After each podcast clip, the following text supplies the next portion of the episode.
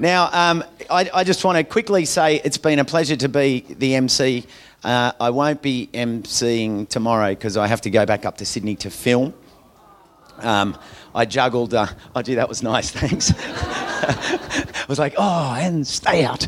Um, no, no, it's it's been an absolute treat, and and uh, I, I, really take it as a privilege to have been able to have a bit of fun and, and, and be around everyone. And I'm sure tomorrow there'll be lots of, uh, lots of things wound up and wrapped up and, and bound for, for the next APC, which I look forward to hearing where that's going to be. And I suppose the, the one thing I, I just wanted to wrap, if I, if, I, if I could, is just say I think after, after hearing someone like Bruce speak and then Ro, I think one, and, and then hearing that you know, our actions matter, probably the most important thing we can do is hold space. Hold space. Talk about Bruce's work and hold that open so that he can continue to reach further because that's what he's been doing with his work. He's been making that reach and making it making it gain traction and our capacity just to talk about it opens that space so that he can take it to that next step and call on our assistance when it's required. And that's what excites me the most. And equally today, when, when we talk about Charles and the regenerative movement, again, we can share that space. We can share the data. That, that, that is the most important thing we can do in these times is record and share and, and of course, tell the stories. And Charles Massy from his family farm down in Cooma, looking at the story that had unfolded over a generation, looking at then confronting that and going around the country and looking at more than 100 regenerative agriculture projects. He has a book filled with those stories, and I suppose our capacity to share that space and hold that space with Charles and put our messages into his stories and make it engaging. That's, that's really what I, I feel is, is our, our big opportunity in, in anything we do. So um, I'm holding a space here for Charles to come up and talk to us about his wonderful book, Call of the Reed Warbler. Call, call, sing it. Geez, that'll, that'll be worse. Um, call of the reed warbler and everything. Oh, hang on, he's coming forth now. he's, that, there's the reed warbler, Charles. Um, so, so, so please, please welcome Charles for what I know is going to be a really informative talk. Thanks very much, Costa, and welcome everyone. I'm still trying to get out of my mind the vision of Costa and his undies, but. Um, so, yes, we're in challenging times, which I'll sketch a bit, but uh, there are wonderful solutions um, for us to handle those times uh, through regenerative ag, permaculture, etc. And so I'll also be preaching a little bit of revolution along the way. So it's a simple message I'm talking about, which all of you would be familiar with. From healthy landscapes comes healthy food, comes healthy people, and healthy planet.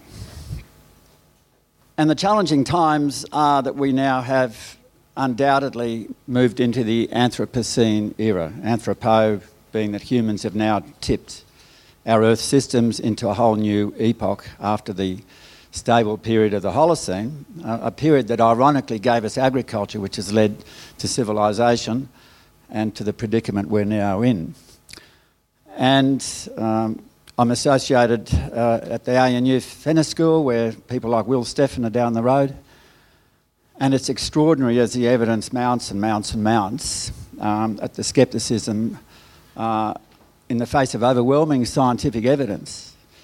And what's confronting us is the greatest challenge humanity has ever faced. Makes world wars look like little storms in teacups. So that's the context. A lot of people don't realise we focus on climate, but that extraordinary blue green planet on the right, the conditions for life were actually evolved by life.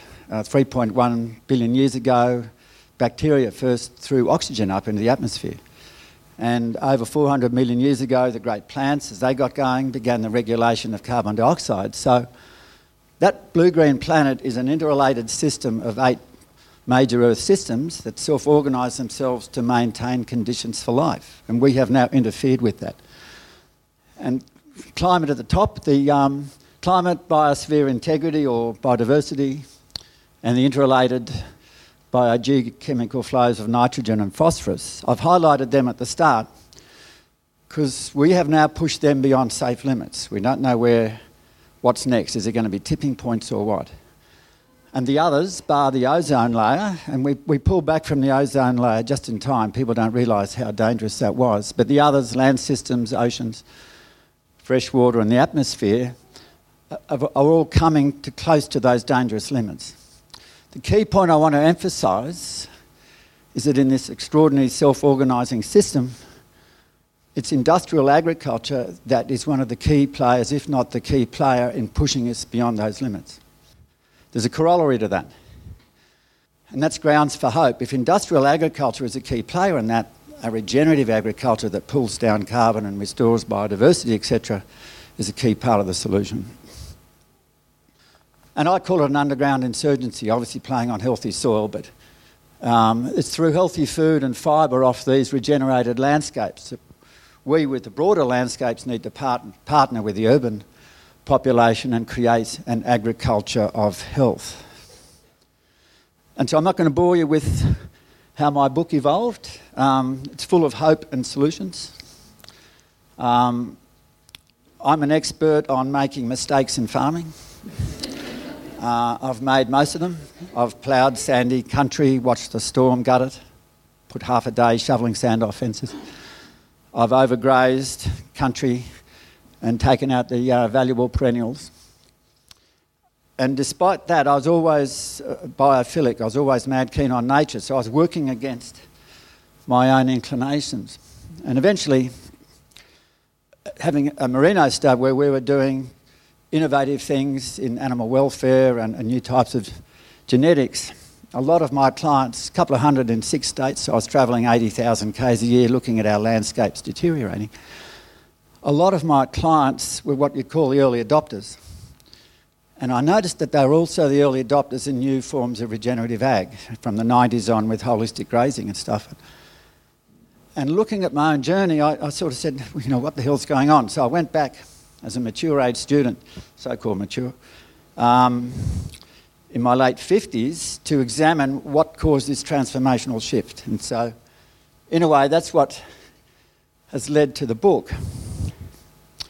And really, um, reflecting on my journey and what these others have been through, I realised that 95 plus percent of we farmers are landscape illiterate. We cannot read whether the landscape is healthy or not, how it's functioning. And um, so that's really how I, I structured the book.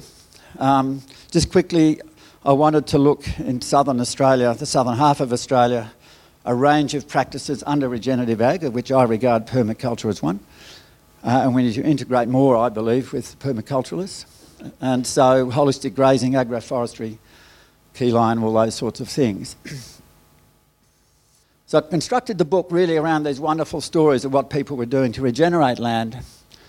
But the key thing was looking at, at five basic landscape functions to illustrate how you can regenerate them, and of course, they're all interconnected. And we've got to start there with this ancient continent because when Europeans first arrived, they came with a different mind from a different land. So they came from a country that was really post glacial, chock full of nutrients, humid soils, humid climate, and with practices suited to that. They came to Australia, some of our soils 3.8 billion years ago, uh, years old, totally leached. Um, underneath is this underlying salt burden, much of the landscape, dry centre uh, interior, and because of those scarce nutrients like phosphorus, the way our landscape functions, microbially under the ground and above, Australia has these unique symbiotic collaborative systems to recycle those scarce elements quickly and share them around, if you like, both above and below the ground. So it's a totally different land that these Europeans hit. And um, you muck around with it, takes too many trees off, you get whacked behind the ear like dry land salinity. Only took 30, 40 years in Western Australia. It's now in every state and growing by the million. It's quite a few million acres already. and part of what I've just talked about is it wasn't just Europeans coming from a different land, they came with a totally different mind.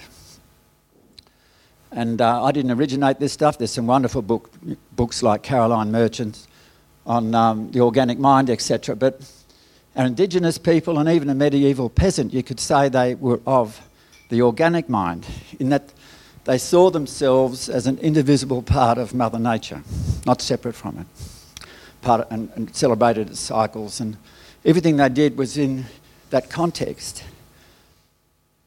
And then came the, the remarkable period of the Renaissance, scientific revolution, uh, industrial revolution, capitalist revolution. And the net result of that was we became separated from Mother Nature to see ourselves as above and separate. And really, it became a resource to extract profit from, and we stopped identifying with it. So, really, the current industrial paradigm is nature's become the enemy. And that, that picture you see on the left, one of the things in, I did in my thesis was to examine a lot of the advertisements in the rural paper, because the, the big multinationals, um, they're not employing psychologists for nothing. So that was an ad for glyphosate Roundup. Uh, the Roundup drum at the bottom, look at the sexy face, sexy eyelids. The language embedded in it is things like trust your killer instincts. And I've got dozens of these to show. Um, it's a reinforcement of that mechanical mind. So, our urgent challenge, and, and I upset people when I say this, I think the word sustainable is a bit passe. To me, it means marking time, holding firm. We need something more open going forward and built around. Um, that's why I use the word regeneration because it's actually enable, enabling the processes of self organisation of nature to take us to a healthier space if we get out of the way and let it do it. So that was me. Um, dyslexic, if you like, I could not read that that landscape was terminal and incredibly ill. That's, and that came about because um, I had to take over a farm at 22. I'd asked all the best advice, family, best farmers, Department of Ag, CSIRO. So I was inducted into an industrial mindset and how to manage the land. And the result was um, I became illiterate about our landscapes. That picture there shows a fence line between two neighbours in the country I'm from. And so, really, that induction into a mind is all about the paradigms and worldviews that you're imbued with, which determines how you manage and live your life. And that pretty much sums up. The, the farmer on the right has an extractive approach to his sensitive grasslands, and the guy on the left is quite different.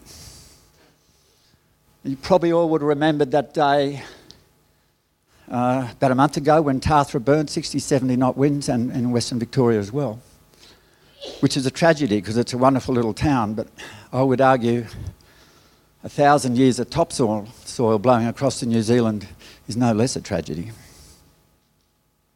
And that was right through the landscape. So, very quickly, I'm not going to bore you with this journey of ecological literacy, but I, I've sort of adopting from other ecologists and adding one you could simplify how a landscape works through f- five basic functions, which you'd, you'd, all know. The solar energy function, getting those sugars into the soil to drive the whole process, even down to our fossil fuels. Water cycle, soil mineral cycle, dynamic ecosystem communities or biodiversity. And the one I've added is the human social. As one farmer said to me, um, our biggest problem is the square foot of real estate between our ears. Uh, and that's really what it's about. The point I want to emphasise is that all those cycles are interconnected and indivisible. You can't fiddle around or damage one without the whole thing um, being degraded and shaken up. So I'll just quickly run you through. Uh, obviously, if I could put it crudely, I'm probably in your way, sorry. Um, my role as a landscape manager is to try and stack on as many solar panels on those plants as I can for 12 months of the year to drive those sugars in and drive the whole system. And so the, it, the solar function impacts all the others in this virtuous circle. So, holistic grazers, which I am, our role is to keep as much green through a diversity of perennials, annuals, forbs, shrubs for as much of the year as we can. And same with a lot of the new developments in cropping, multi species stacking, and all the rest of it. Now, I stayed with this guy in the Karoo region of South Africa, Norman Kroon. That paddock on the right is his neighbour when his country was like that when he started. So that's 400 years of set stocking. Before the Dutch and English arrived, there were rivers in that country on the right with hippopotami swimming around in it. He adopted holistic grazing, and you can look at the results diversity, soft soils. Um, he's now tripled his income. And the basis of that was getting those green uh, solar panels going, deep roots, perennials, and the mix, and away it went. Australia, another example, northwest Queensland. That country, that red arrow is the same tree in the lands, landscape.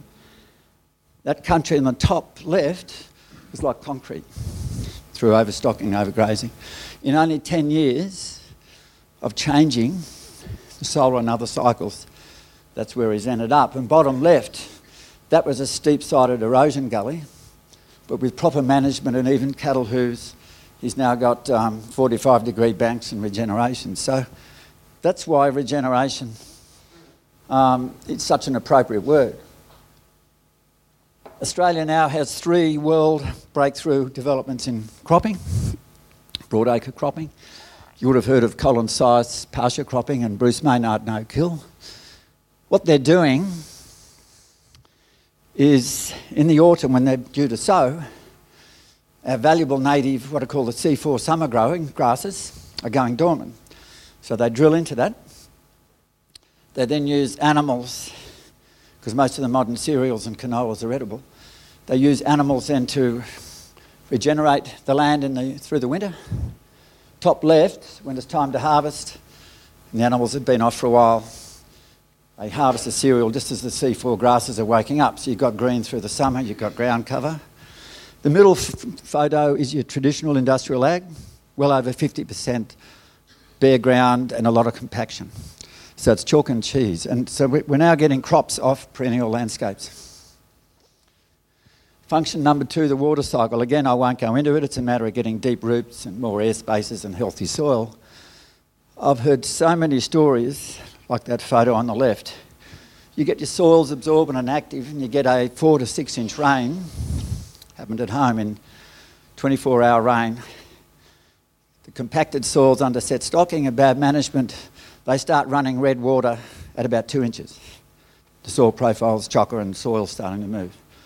The other landscapes, up to four to six inches, starting to get a clear trickle of water. So the point is, you change your soil, solar and water cycle in the driest continent on earth with irregular rain.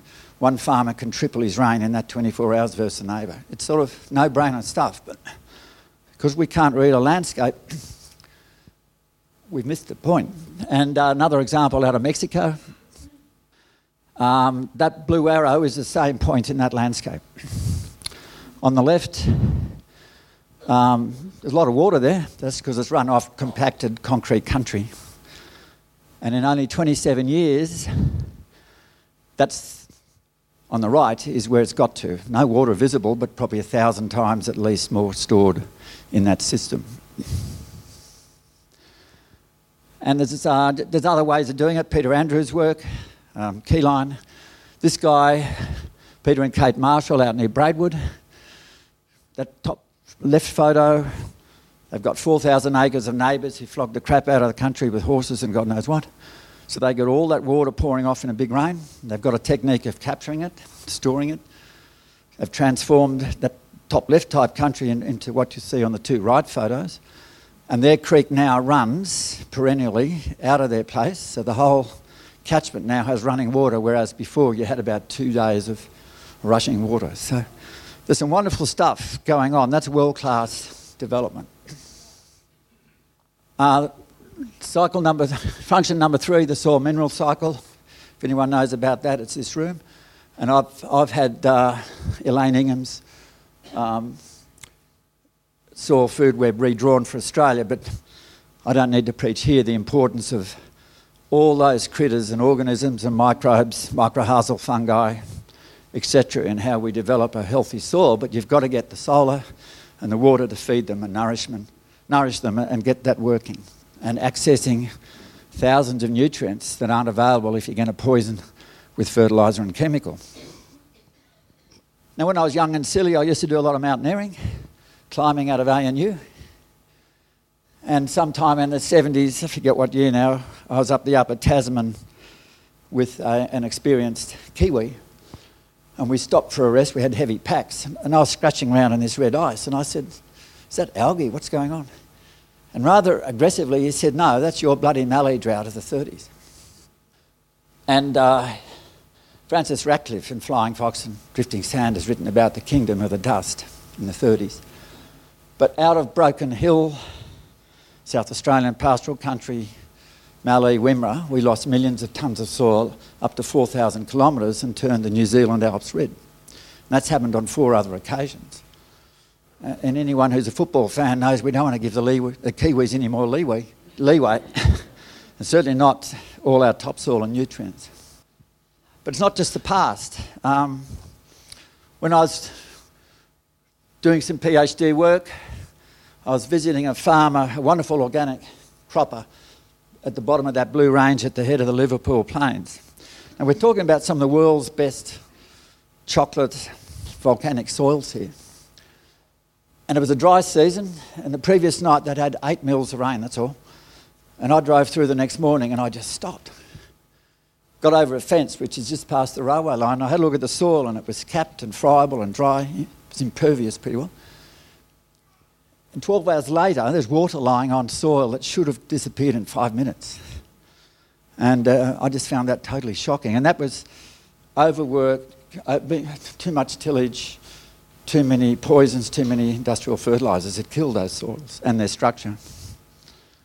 And just to give you an idea, if you combine those cycles, there's now evidence to show we just lift 1% more carbon into our soils, they'll store another 140,000 plus litres of water per hectare for you. So, again, it's sort of no brainer stuff. Anyone who's done climbing knows that the thing you hate is down climbing. You can't see where you're going, it's a lot more dangerous. This goat has down climbed 200 metres or more to get his daily dose of mineral salts. That's how important nutrients are to us, which I'll touch on a bit later.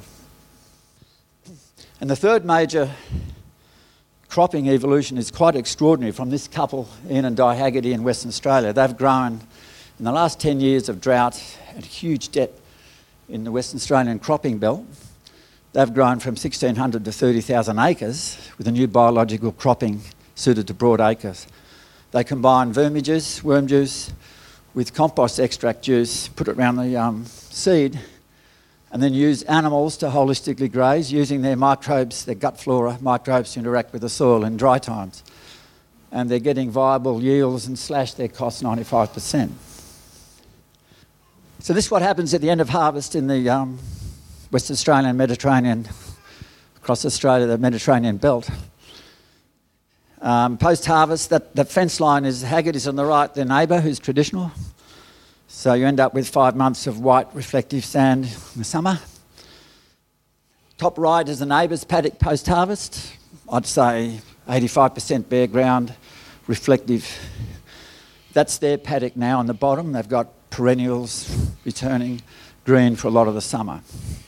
And the departments of ag and others have told them you can't have green in the Western Australian summer in the cropping belt. And I needn't belabour the fourth function, biodiversity, dynamic ecosystems, you know, parasitic insects, birds, the whole dynamism of both pest control and, and other regulation in our systems. I was going to use some photos from Rowan Reid's fabulous place, but he's going to be talking next. So, um, Rowan And people like the Stewarts I've illustrated here have created one of the greatest social learning enterprises in Australia for farmers. And Rowan will be talking in a minute. So, in a wonderful place for growing trees, because it was probably upwards of um, largely forested, then overcleared. So the Stewarts top left started in 94 with down to 2% of veg on the whole farm. Within five years, bottom left, that's where they've got to. That strainer post and the red, the white is the same in all three photos. That's the reference point. And so this year, that's what their country looks like on the right. And as Rowan will probably allude to, they've now stacked multiple enterprises into that, even though they've gone out to 20% plus vegetation.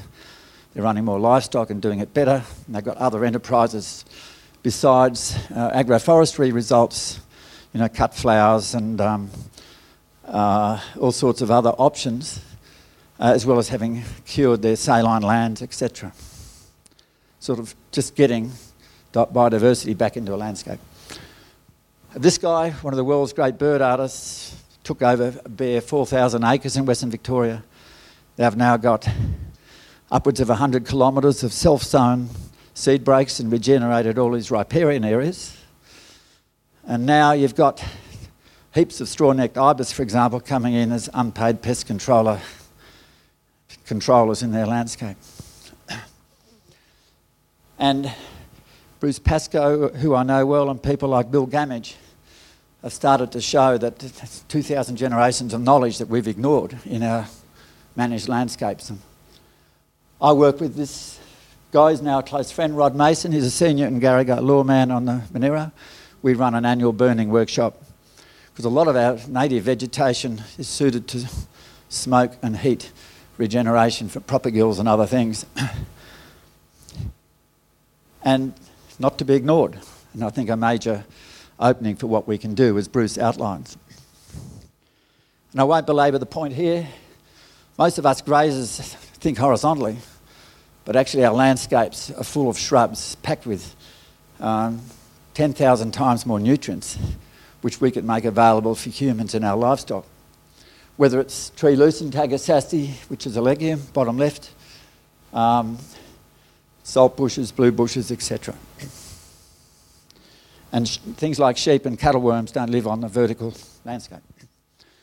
And of course, this is nothing new. The oak landscapes of um, Portugal and Spain, again, you can stack six or seven enterprises from cropping, grazing, the world's most famous ham, jamón, etc. And Dave Watson, uh, along with Dave Holmgren, have sort of been far sighted in, in developing some of those sort of landscapes. And so that brings us to the fifth, the square foot of real estate problem. Uh, and as I'm saying, all of these functions are linked, but it's this thing in here that's really the determining factor on whether we get them working well and self organising. So, we're talking about paradigms, mental models, which is really where our landscape illiteracy comes from.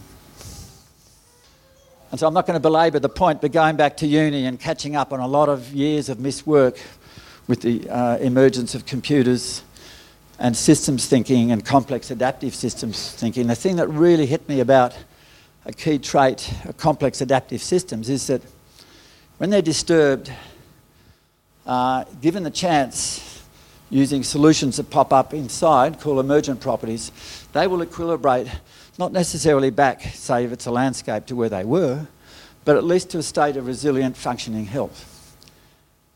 And I think it's a new world view for us to think about confronting the Anthropocene, because I kept hearing these leading farmers say, you know, my, my role is to get out of the way of Mother Nature It took me a couple of years to think about that, and I realised they were saying my role is to enable self organisation of those functions in that landscape.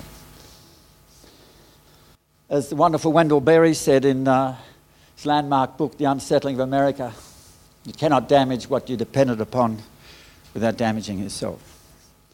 So I just want to get on to healing earth and people quickly. Now, Paul Hawken, who's a wonderful writer of change in this field, Many of you would have read Blessed Unrest, I guess. Uh, he's now edited a recent book called Drawdown, 100, fully costed by hundreds of scientists, the 100 best ways to draw carbon out of the atmosphere and put it back into the ground or stop it being released. Currently, his number one is we could re engineer the wastefulness of refrigeration. And I had a yarn with him in Melbourne about a month back, and he only spoke about the top 20 methods to draw down carbon. And in that top 20 were five variants of regenerative ag, from agroforestry to holistic grazing. And I said, What happens if you put them all together? Just call it regenerative ag. And he said, Shit. It'd be number one, regenerative ag or involving permaculture, etc. But not just number one, probably by more than 40% of the current number one. So that's, to me, that's unbelievably exciting. It's what we can do to immediately address probably one of the worst elements of the Earth systems that we've destabilised. And we're getting some numbers on it. This couple, uh, John Ives, ex CSIRO, um, 30 years ago, they bought a rundown place out of Yass, a lot of flog to the hill. All the timber had come off the ridges, and the ridges in, in many parts of Australia is where underground recharge of water occurs. And a lot of bare ground. They've replanted, got the ground cover up. And this first bit of university research trying to get numbers, um, they've sequestered more soil carbon in that 30 years than 11 times their total farm emissions, vehicles and all the rest of it. And they've taken their soil carbon from 1 to 4%. I think this is the biggie. Um, people forget that left hand, both those landscapes portrayed, not the one on the right, um, we co evolved in those for up to a million years ago. So the women would go off gathering. In most indigenous societies, women can identify anywhere from uh, 500 or more food and medicinal plants. And the men would go off hunting.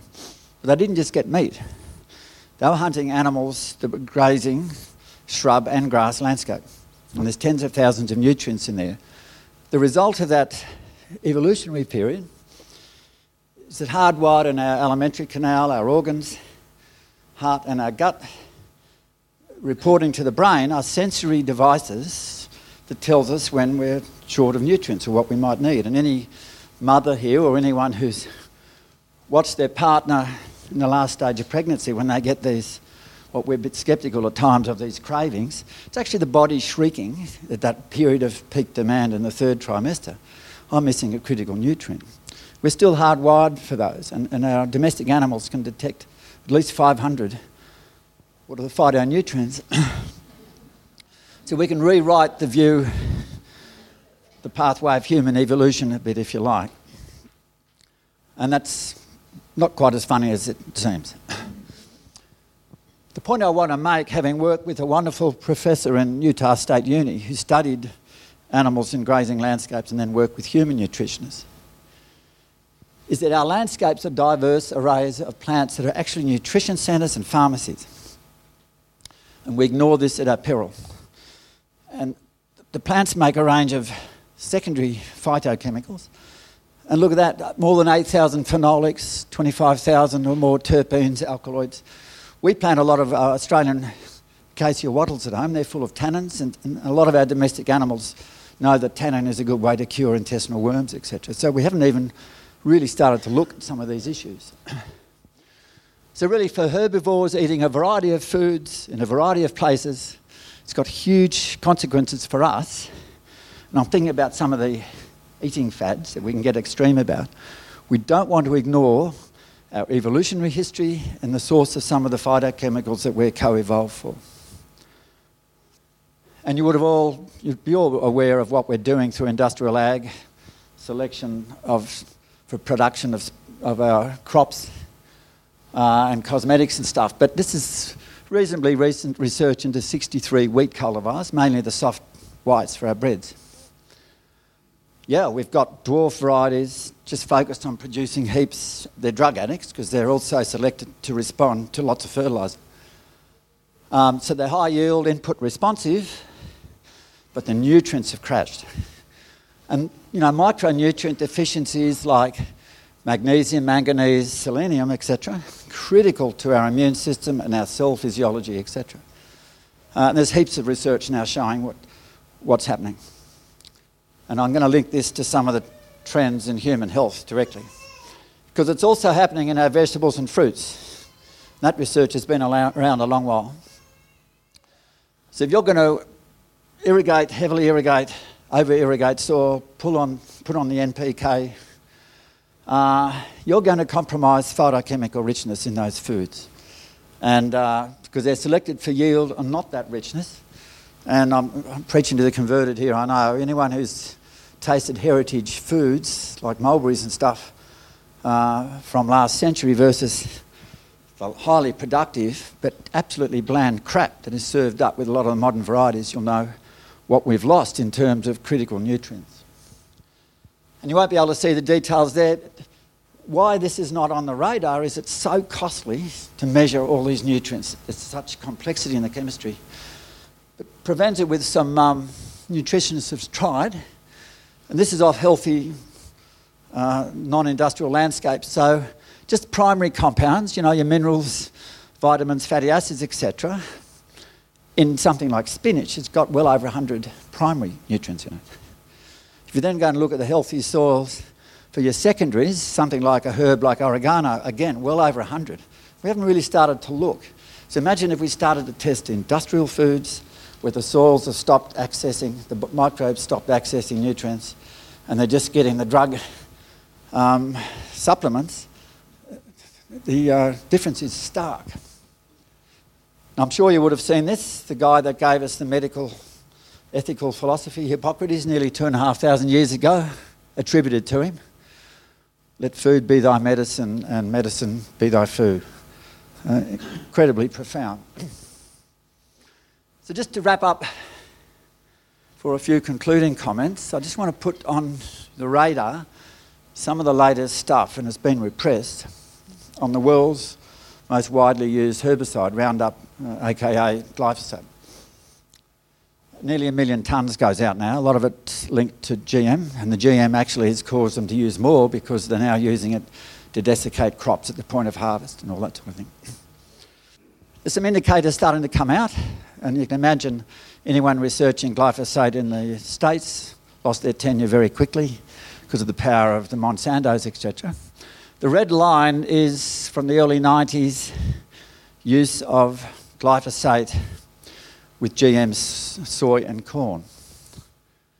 The bars, yellow bars, if you can see them, is the parallel rise in autism and an incredibly high coefficient of variation, which sort of you very rarely see that in science. This is only one little indicator.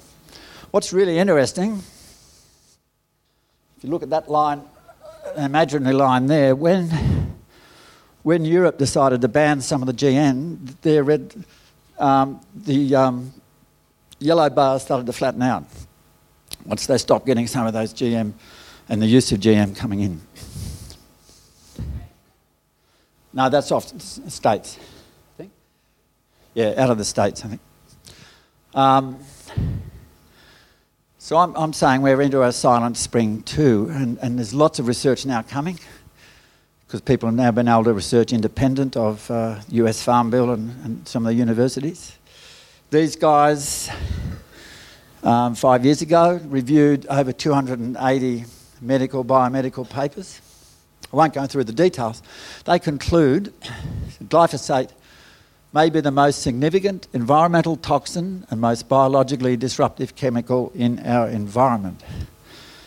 And they go through, and I've seen lots of top soil scientists, the hugely destructive impact of glyphosate on the soil bugs and the cycling and nutrients. What they've targeted, though, I'm just summarised two key points.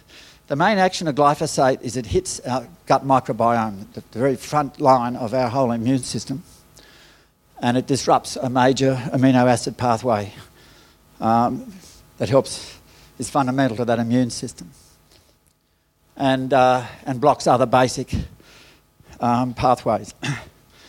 now, I have no fear in saying I think this is another tobacco or worse. Um, And these guys really conclude that most of the escalation in a lot of our modern diseases, from the allergies through the cancers and the whole lot, it's a pretty good chance because of its targeting of the gut microbiome immune system. Um, glyphosate's a huge player in all that. So I want to finish on and up, but uh, you, might as well be aware. Another good reason why we want to grow our own food and buy good organics. So, without exaggerating, I, th- I, think as a species we are really on the edge. Uh, and that's, I'm talking about the Anthropocene and I'm talking about human health that's connected to that. Not going to slash our wrists. So, we could all get spotted and go off and uh, join Eric Idle down the pub, sing the Monty Python's Galaxy song. So, remember when you're feeling very small and insecure, how amazingly unlikely is your birth and pray that there's intelligent life somewhere in space. yeah, because there's bugger all down here on Earth. um, I don't subscribe to that, even though it's good fun to sing. What I am saying is that agriculture, and include that in permaculture, absolutely front and centre to our futures.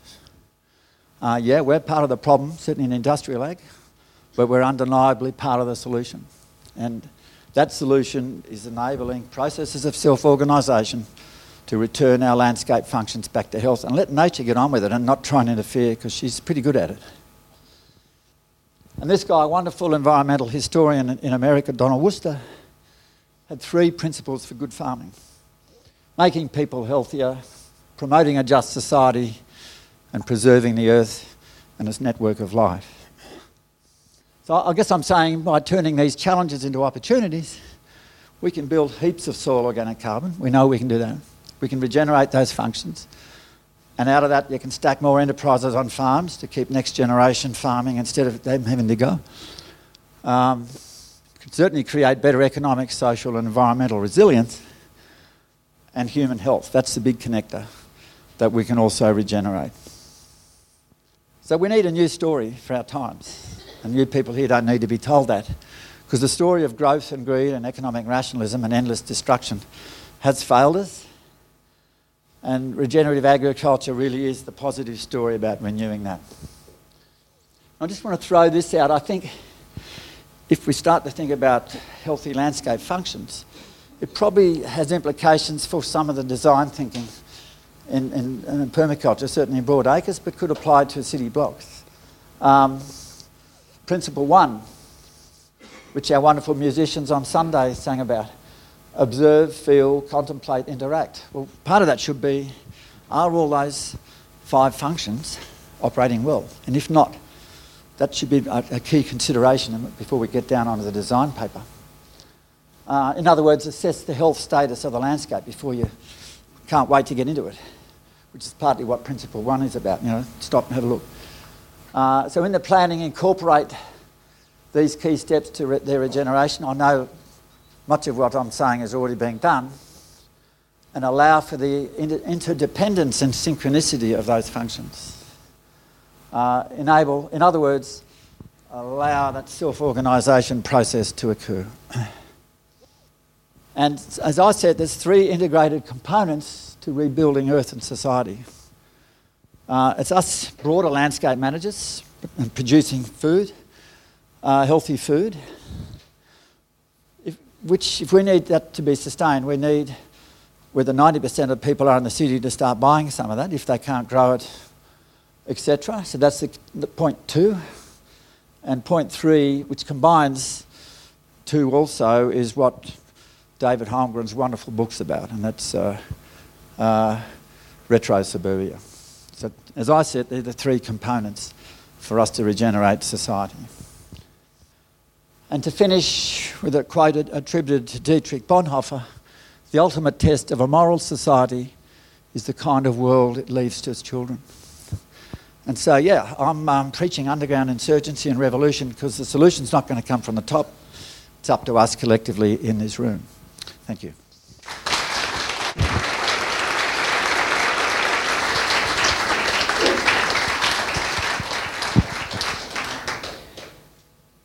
Thank you, Charles. Um, more than a little bit of food for thought there, to say the least. Um, it's been a, a wonderful series of uh, opening opening uh, keynotes each morning to uh, get everyone uh, ready for the day ahead. Now we'll take a, a couple of questions. Dan, I think Dan up the back. Thank you so much. Love your work. I, I love seeing, I haven't seen this at this depth before, the, the bringing together of what happens um, on a cosmological worldview level with what happens in the paddock. Uh, and I know this is a chicken and egg sort of question or, or, observation, I'm interested in the relationship between what you're calling, and lots of other people are calling regenerative agriculture, and what's underneath that um, where, where how what you said landed for me was saying effectively that regenerative agriculture and maybe regenerative culture, maybe even regenerative PowerPoint presentations, um, regenerative everything, um, is a byproduct or a, an outcome of that move you alluded to at the beginning from an uh, industrial mind to organic mind. And I was wondering if you had a phrase around that, because it seems to me that that's as important, if not more important, in terms of the transition we need to undertake uh, what, come, what came to mind as you were talking for me was the, was the phrase regenerative cosmology. Thank you. Yeah, re- a really good question. Regenerative cosmology, it slips in my mind what the other answer was. Uh, just re- regenerative worldview, whatever. I mean, just give you an example of what we've got to do. Um, a few years ago, the uh, non profit environmental organisation Planet Ark surveyed Australian kids six and under and they, they, chose the same proportion who live in the city as the bush. Only one in four has climbed a tree or a rock. And they surveyed under 10 year olds, and for every one hour of outdoor play, uh, eight to nine hours in front of a screen. And I remember Winston Churchill, for all his faults, was certainly a wonderful writer. He understood metaphor and all that. And in 1946, he was crossing a train to give a talk, crossing the states in a train to give a talk in Missouri. And he came up with the um, powerful statement that still resonates that from Stettin in the Baltic to Trieste in the Adriatic, an iron curtain has descended across Europe. Well, I would undoubtedly say that an electronic curtain has now descended between the young generations and nature. And um, that's got to be part of um, what you're talking about, a, a, new cosmology, a new worldview, which has to be back to the organic. We have to reconnect and identify with Mother Nature because uh, look at the results if we don't. Thanks, uh, Charles. I just feel very moved from your from your talk, and I'm sure everyone here is. And um, I'm just interested to know what how the response is for. I mean, what I think what's powerful about what you're sharing is your accessibility. You can you know you can relate to the, the our uncle farmers and you know people who wouldn't listen to us younger hippies. And I'm just wondering how the response is from uh, from those in those traditional and yeah yeah thanks. Um, challenging. Um, what I looked at in my thesis, even though I was a, a biologist and human ecologist, I actually looked at transformative learning. What went on here? And it's, I, I, subsequently found the same lessons were corroborated in transformative learning in the literature in the States, in, in education. So, what I found from the 80 I interviewed in my thesis was that in about 60% of the cases, they needed a major life shock to crack that carapace in their mind. You know, it was Colin Seis was burnt in a bushfire, a marriage breakup, uh, the 80s drought was a major one for all of us, uh, etc. And the other 40%, some were already innately biophilic or a little series of shocks. So um, I come from a district, there's about a thousand farmers, there's only eight of us doing this, and we're regarded as, you know, pretty weird. But the shocks are starting to come. I've just run workshops in Western Australia and South Australia in the cropping zone where the debt's done that. And in each case, 100 odd farmers, there's about 10 at the back just listening. And I, and I think it's going to have to be, unfortunately, it's going to be climate, um, the soil's getting increasingly dead and yields dropping and costs going up. Those sort of things are going to trigger the change, but there's no easy answers. So it's a really good, top question. Your presentation started talking about the Anthropocene. Albrecht said that um, we shouldn't accept that that's the final story and we should already coin a new term and start growing the Symbiocene. Have you thought about that? Thank you. Thank you very much for your talk and for your practical ending as well of what we what we can do. Um, I really appreciate your comment about complex adaptive systems, and I think that's a great tool for this community to start tapping into and understanding um, and applying within their work as well. Um, my question is there was a figure thrown around about um, some future projection of urbanisation of up to 80% of the world populations, and it suddenly struck me that they will be living on land that we could be using for agriculture. I hadn't quite connected those two points before in my head, so my carapace has been cracked for that. Um, where do you think the interface is, and how how should we in, influence it? Obviously, policy, but uh, urban design has come to mind um, how to influence people who own that private land who will sell it because it will become very profitable for them to do so. Do you have any thoughts on that? Bloody difficult questions here today. Um, and that's a really, really important one. Look, on the broader scheme, and I don't say this publicly, I, I, I don't think it's going to be that simple that we're all going to go to. it. There's going to be some sort of Malthusian crash, let's face it, but you can't talk about that in public. Um, I have a youngest, my youngest daughter works in Melbourne in the cutting edge food and urban design area in, a, in an organisation called Sustain, and they're trying to fight to stop the developers gobbling up more good um, market gardens. And the first people in are Macca's and Woolies to buy the land and set up. So it's got to come. Yeah, I mean, I'm no favour in uh, in policy and all that, but I guess it has to come through that sort of a change. And, and just give you an example of how difficult it is, on, um, on Saturday night I was down at Moruya talking to that group Sage, one of the uh, early developers of a, of a sustainable um, food culture in a, in a town. And um, spoke to the guy who organised it. And he said, Look, you know, great, we had 100 people there. But he said, We are isolated because our um, council are all climate skeptic, Trump supporting um, and that seems to be the nature at the moment, that those sort of people tend to gravitate to council. So uh, it's easy to preach that we have to get in there, but it's a combination of solutions, I think. But the, the best one is us voting with our feet, how we buy food, how we grow food, retro suburbia stuff, which has some wonderful solutions, which answer some of your questions. Yeah, such a complex. We could have a whole five-day conference on this. Yeah. So um, again, uh, please uh, put your hands together for for Charles.